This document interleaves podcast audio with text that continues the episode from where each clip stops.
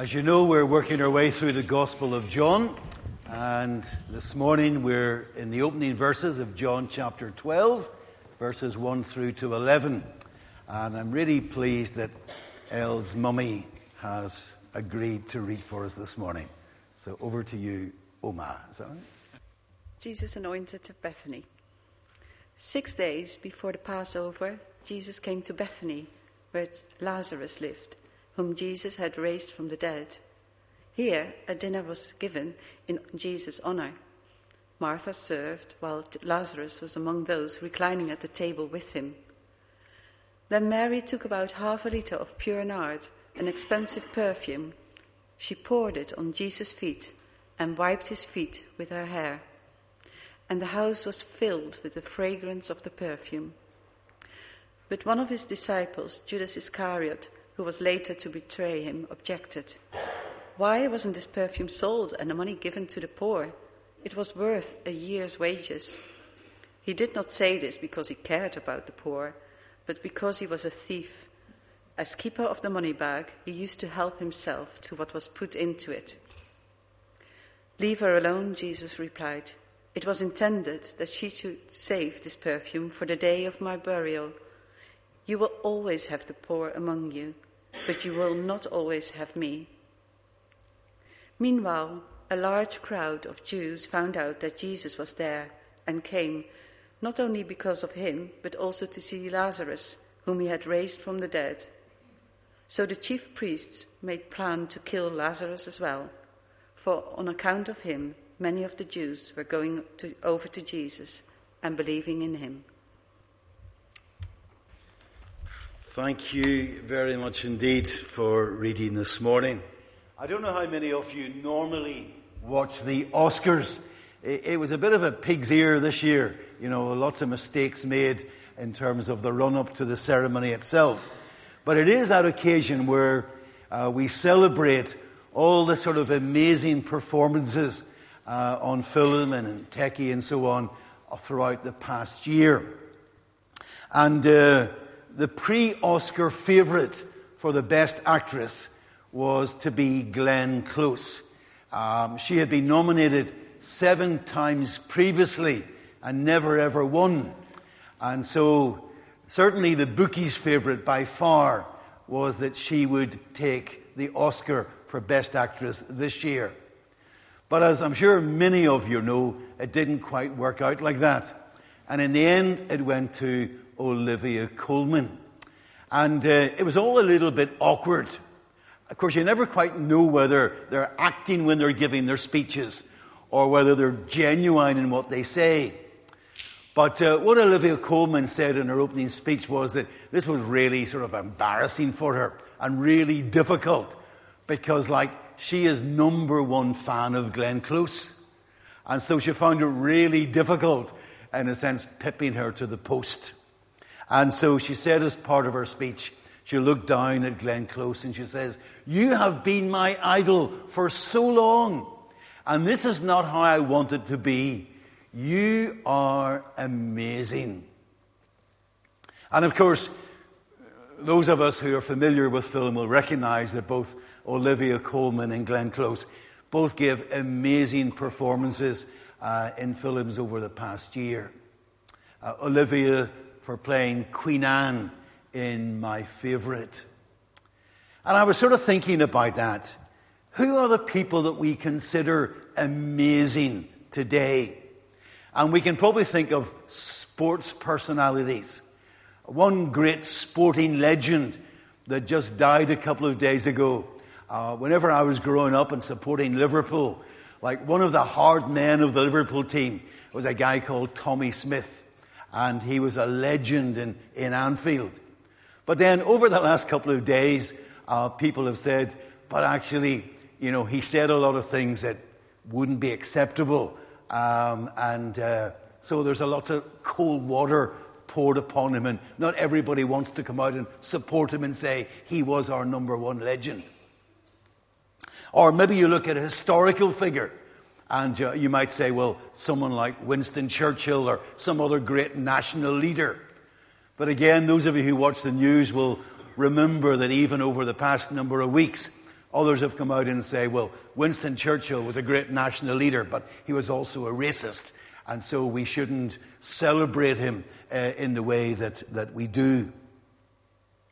I, I was really taken uh, on Mothering Sunday. Joseph put a picture up on his Facebook page. this is what happens when you do things on Facebook. And this is what he put up. Oh, so sweet, isn't it? But it's not that, it's what he actually said afterwards. So he put on Facebook page Mother's Day. She, Elle. She keeps the whole thing together day by day. She keeps me right. She shows Reuben how to live. And she keeps Ariana alive and thriving. We all love her so dearly. I mean, what do you think of that? As far as Joseph's concerned, Elle is probably the most amazing person in the world. He's not nodding. okay. But you sort of think, who do you consider amazing? And from a Christian perspective and from a biblical perspective, we, it's one of these things you say in Sunday school. You know, you ask the children a question and they always answer Jesus. And, and this is clearly the right answer. Who's the most amazing person that's ever lived? And of course, it's Jesus. And if we were to ask Mary in the story in John chapter 12, who's the most amazing person you've ever met? She would be jumping up and down with her hand in the air saying, Of course, it's obvious.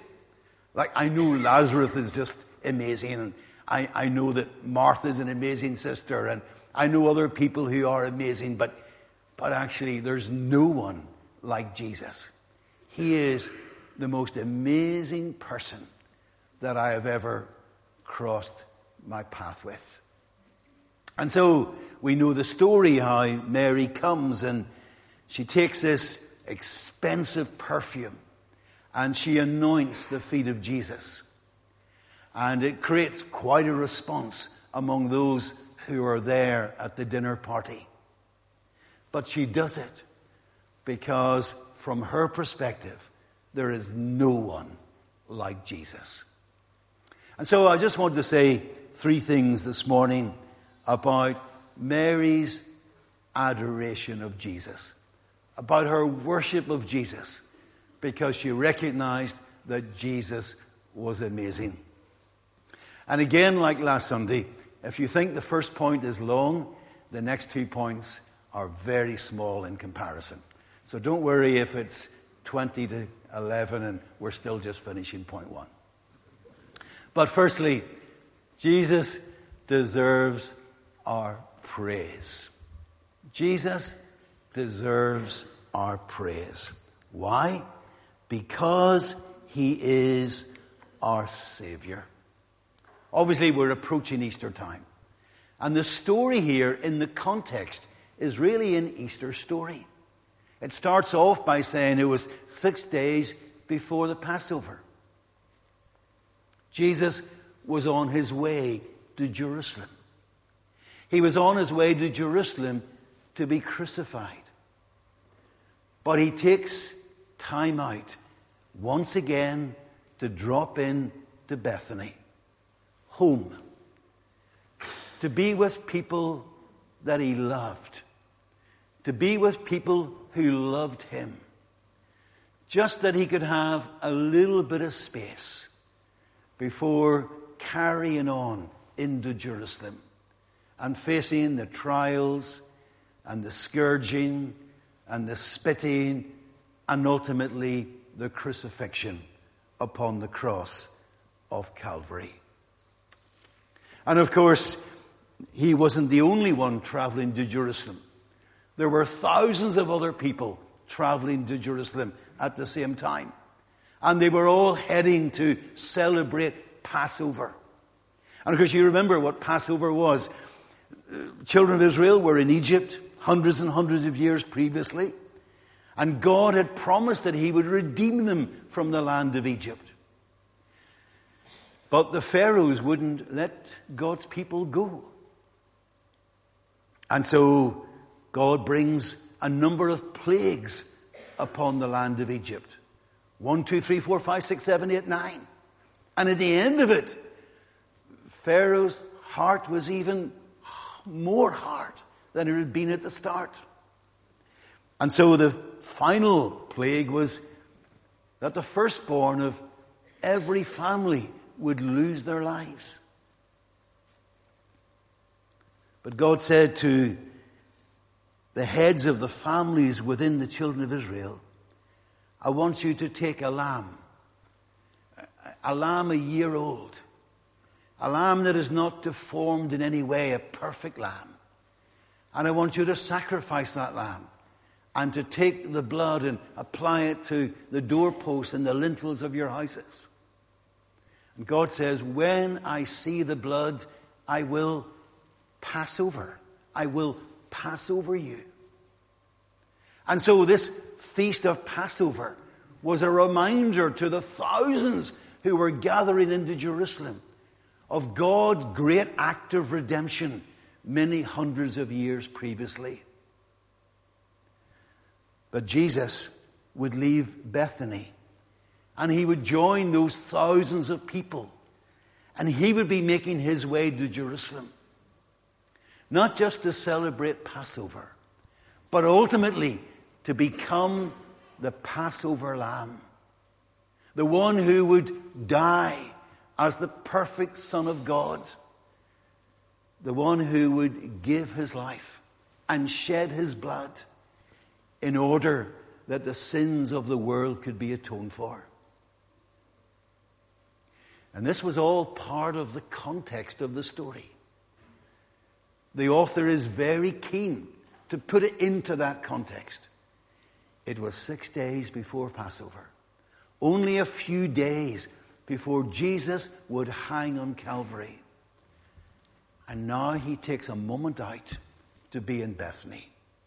But almost certainly, Calvary was on his mind. But also in the context, we don't only have Jesus there as the one who would be the Savior, but they were having dinner together. And again, John specifies that one of the people who's at dinner is none other than Lazarus. Lazarus is reclining at the table. And you'll remember that from chapter 11 that we looked at last week, that uh, Lazarus had taken sick and had died. And Martha comes and questions Jesus, and Mary likewise. And then Jesus retorts and says, But, but don't worry, I am the resurrection and the life. And Martha says, I, I know all that at the last day he'll be. Jesus says, No, I. And so he comes and he calls Lazarus forth. And here he is eating dinner. Like it's almost surreal, isn't it? This guy who was stinking, the Bible tells us. His body was beginning to decompose in the tomb. And here he is reclining a dinner with Jesus and others in Bethany. And surely every time they walked around the table and every time Lazarus even spoke, even just his very presence there, reminded them that Jesus, who was at the very center of this meal, was not only the one who was on his way to Calvary, but he was the one who was the resurrection and the life. He was the one who alone could give life where there was death. Not just physically, but as a sign pointing forward to spiritual resurrection also.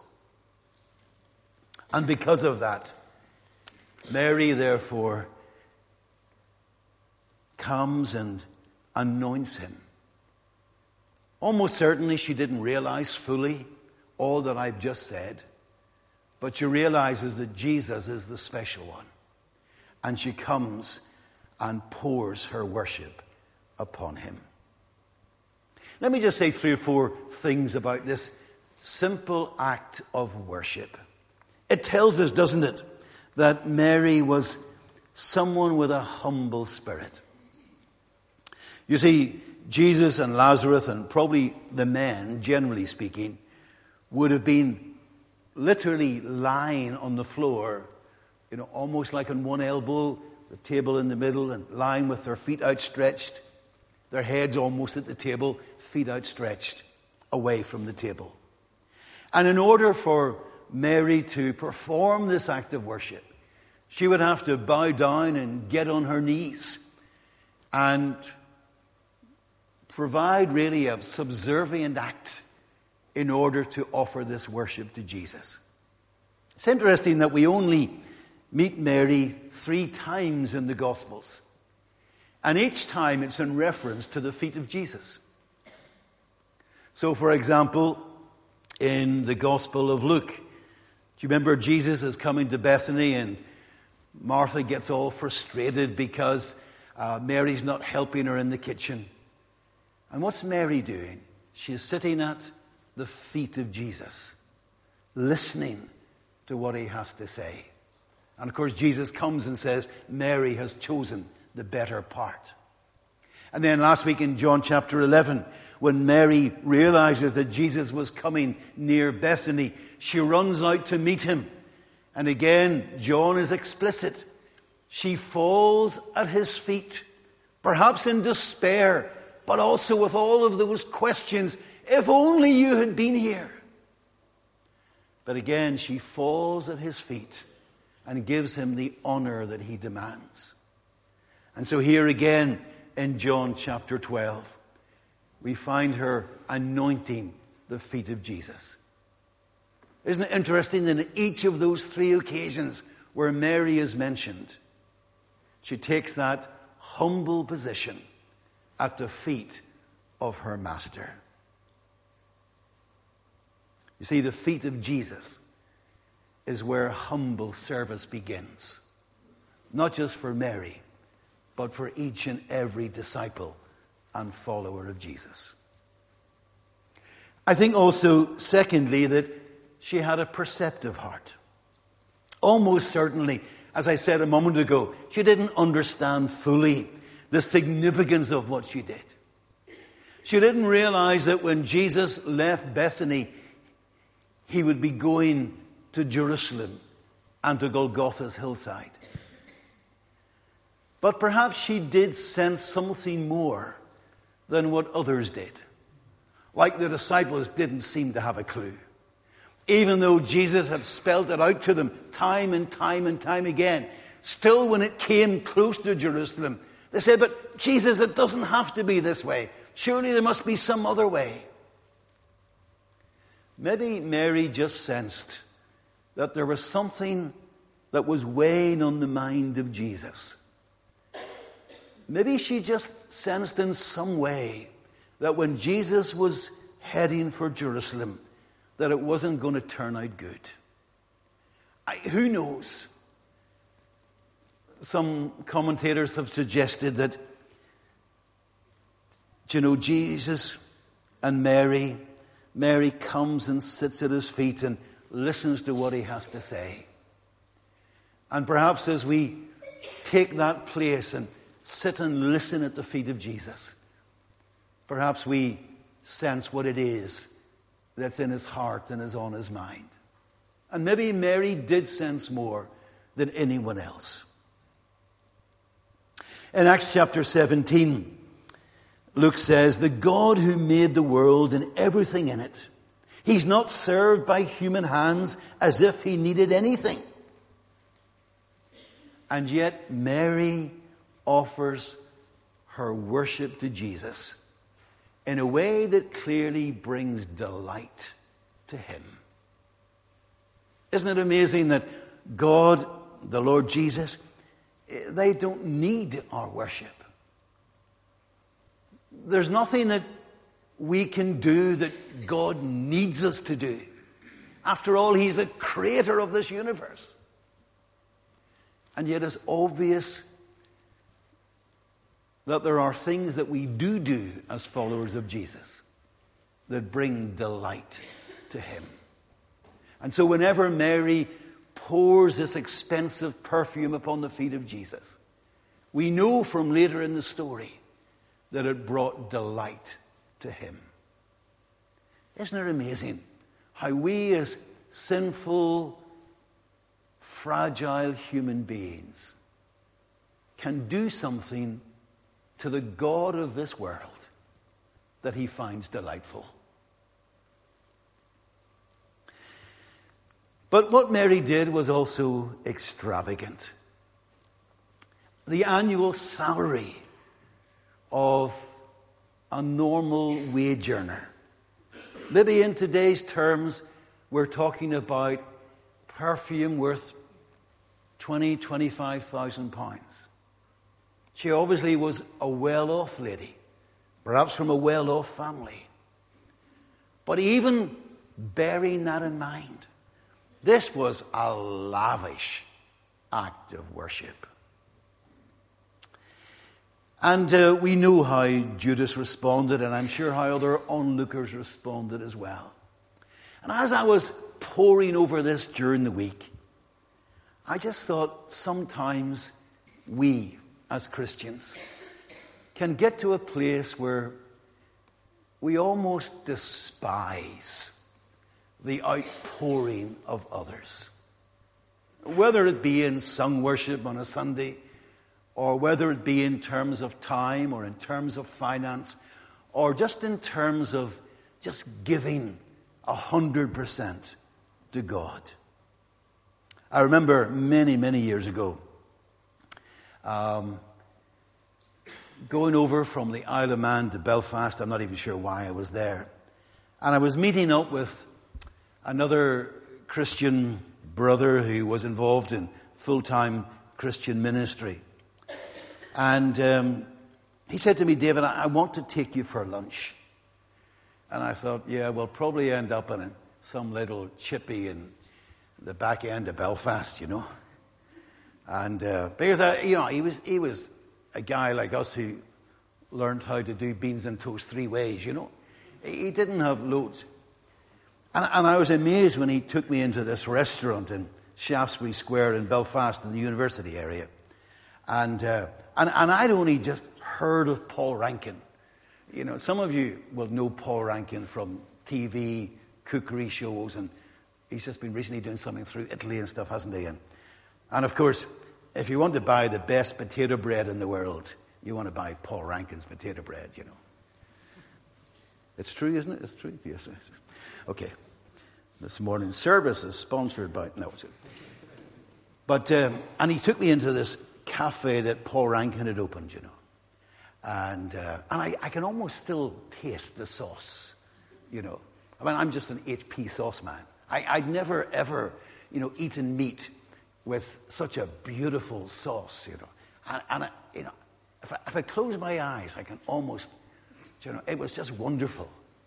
And I have no idea what the price was. I mean, it, it must, I, I've never, ever, ever at that point, ever been in such an expensive restaurant. And part of me thought, you know, why has he done this? Like, there must be a catch. you know, he's going to ask me to do something big or whatever, you know. And I don't think I even asked him. I just said, when can we do this again? No. but, but all he was doing was saying, David, I'm sure you must be tired sometimes, you know, being in ministry in the Isle of Man for seven or eight years. And I know that you work long hours, and I'm sure there are things that happen that sometimes get you down or whatever. And I, I just thought I wanted to spoil you for the afternoon. Just take you out and bless you. Of course, I could easily come back and say, but do you know there are people in the street outside begging, and why didn't we use the money for that? And of course, one isn't the opposite of the other. He just said, I want to bless you. I want to encourage you. Sometimes just doing special things like that mean far more even than the financial cost. It's a bit like that with Mary. Mary just comes to Jesus and she just wants to offer the most beautiful worship to Jesus. Ah, of course, the money could have been used for other things, and we're not going there this morning. But she just wanted to demonstrate to Jesus that as far as she was concerned, There was no one more amazing in the whole world. And sometimes when we see that evidenced in people's lives, either on a Sunday or in some other way in which they worship in their day to day lives during the week, let's not comment on it in a way that appears to be negative. But maybe sometimes we need to ask ourselves the question when's the last time I acted extravagantly toward Jesus and just poured out my love to him in a way that others would find strange? I suppose that brings us to the next part that her love was uncalculating.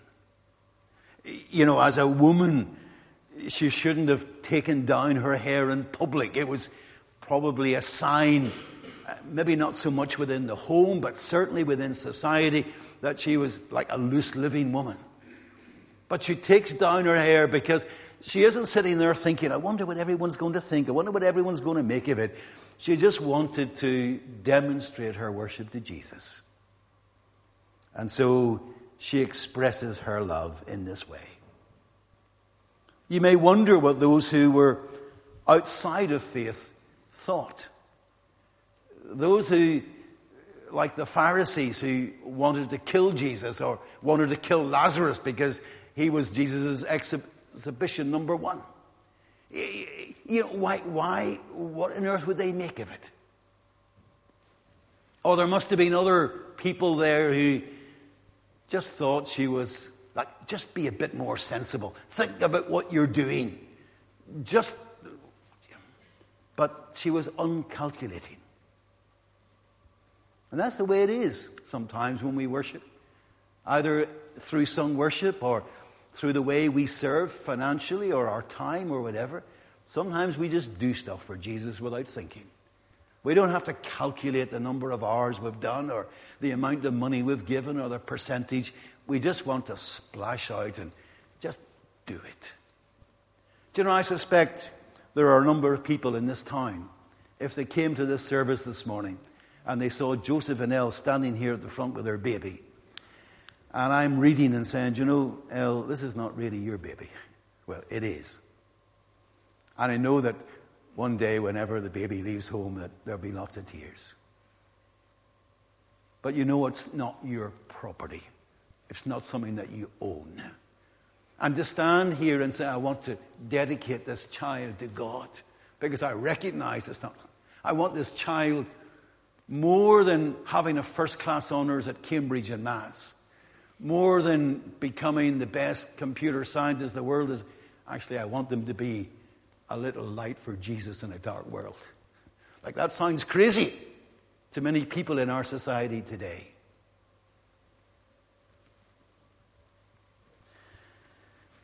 And also, as I hinted at, it was a timely act because Jesus was on his way to the cross. And the consequence was that the house was filled with the fragrance of the perfume. We spoke about this actually a couple of weeks ago, so I'll not spend any more time on it this morning. But we're challenged, aren't we, to do likewise? We're challenged to follow the example of Mary to realize that Jesus is amazing. He is our Savior. He is our resurrection in our life. And therefore, we're challenged to do exactly the same thing and to serve God with all of our beings.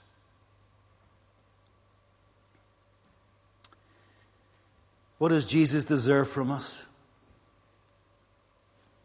All to Jesus I surrender, we've been singing.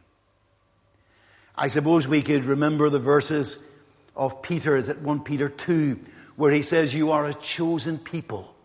Why? That you may declare the praises of him who called you out of darkness into his beautiful light.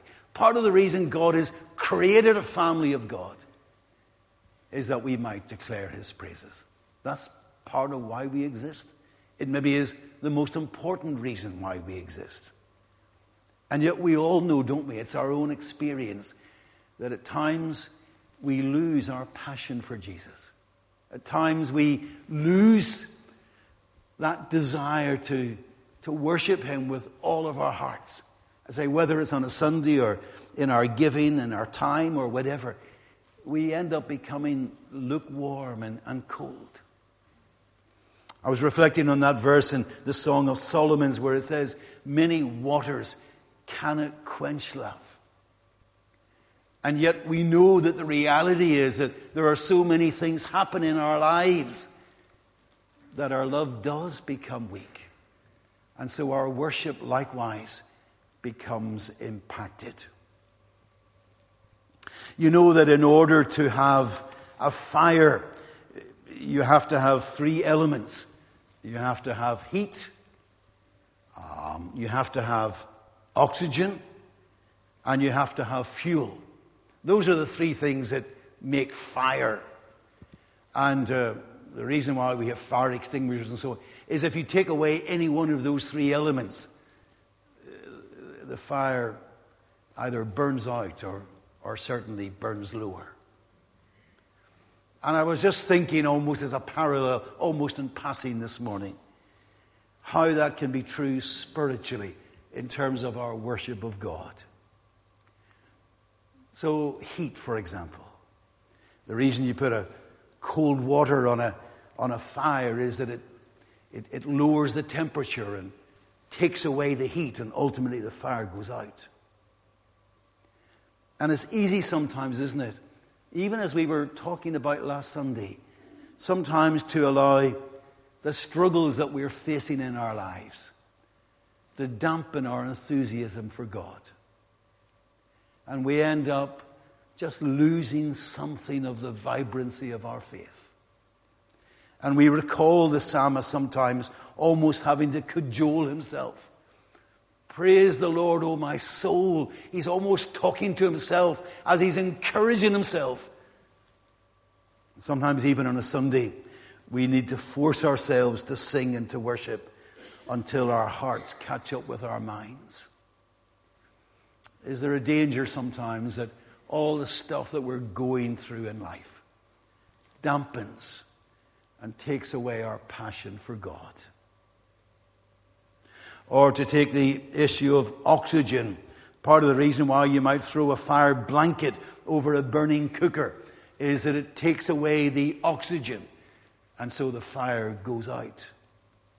And I suppose the spiritual analogy would be to say that when we're no longer dependent on the Holy Spirit, when we're just trying to go through life under our own steam, when we're grieving the Holy Spirit or resisting the Holy Spirit, then our worship also, in the end, becomes dry and routine. Or the third ingredient for a fire is, is to have fuel.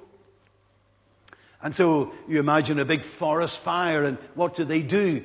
They sometimes burn down a whole section of the forest so that whenever the fire reaches that, there is nothing more to burn and it burns itself out. And I think sometimes the parallel there is that we need to focus on who God is, His revelation in creation, His revelation in Scripture. And as we just keep feeding our souls with, with God and with His Word and with His truth. It enables our worship to remain passionate as it should be. But I mentioned our time is gone and almost just in passing. Because Jesus deserves our praise, because he deserves our adoration, therefore we need to stop focusing on ourselves. That was a big issue with Judas, wasn't it? In contrast to Mary, he really just wanted a cut out of the money for himself. We could have sold this, and he could have got a big cut out of it. David, whenever he's offered animals to be sacrificed, he refuses to take them because he says, I will not sacrifice to the Lord my God burnt offerings that cost me nothing like Mary who doesn't calculate the cost. If we are truly offering our lives in service to God, we don't calculate the cost, but we know that it will be costly. When is the last time we've poured any perfume, any expensive perfume, on Jesus' feet recently. And then just a final little point as we close. Jesus deserves our praise. So let's stop focusing on ourselves. And perhaps our worship means more to Jesus than we realize. Jesus comes to Judas and to the others, and he says, Leave her alone. And in one of the other Gospels, he sums it up by saying, She has done a beautiful thing for me.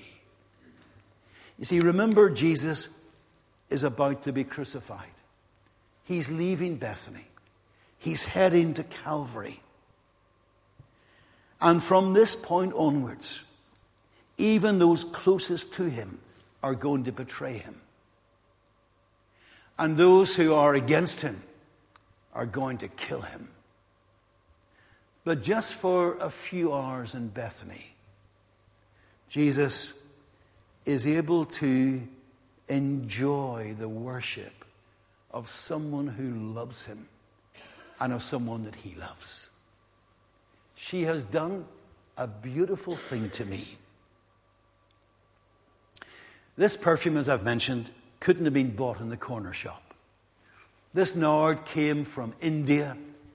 It was very expensive and extremely pungent. Do you remember a couple of weeks ago, we let off a couple of stink bombs in church at the front? And we also had deep heat and some other things. And I was saying, you know, you put on the deep heat, and, uh, and then you get up the next morning and you can still smell it. Or you can you know, take off your trousers and you can still smell the deep heat that was on your leg. In the, in, you know, and it just goes everywhere.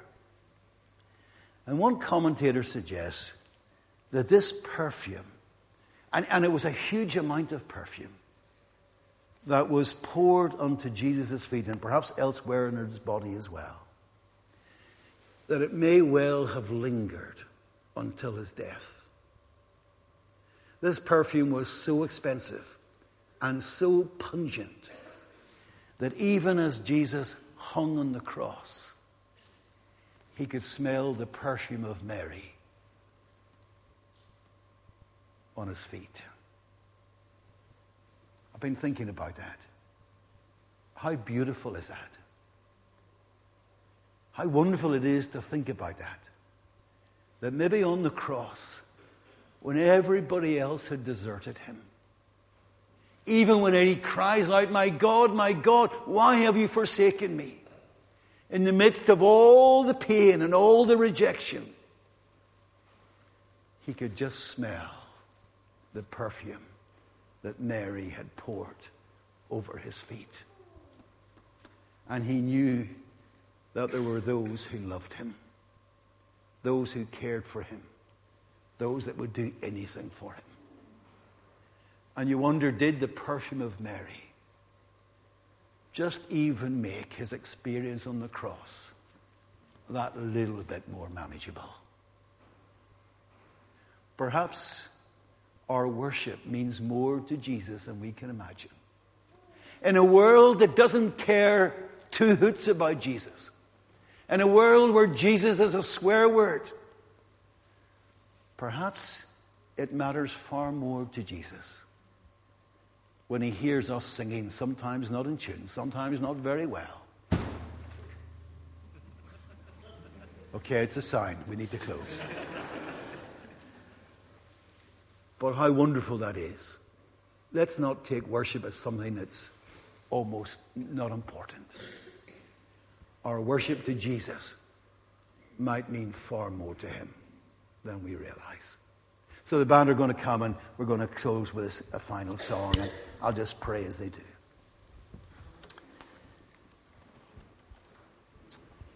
Lord Jesus, there are parts of me just wants to keep on talking about this little passage because there's so much in it.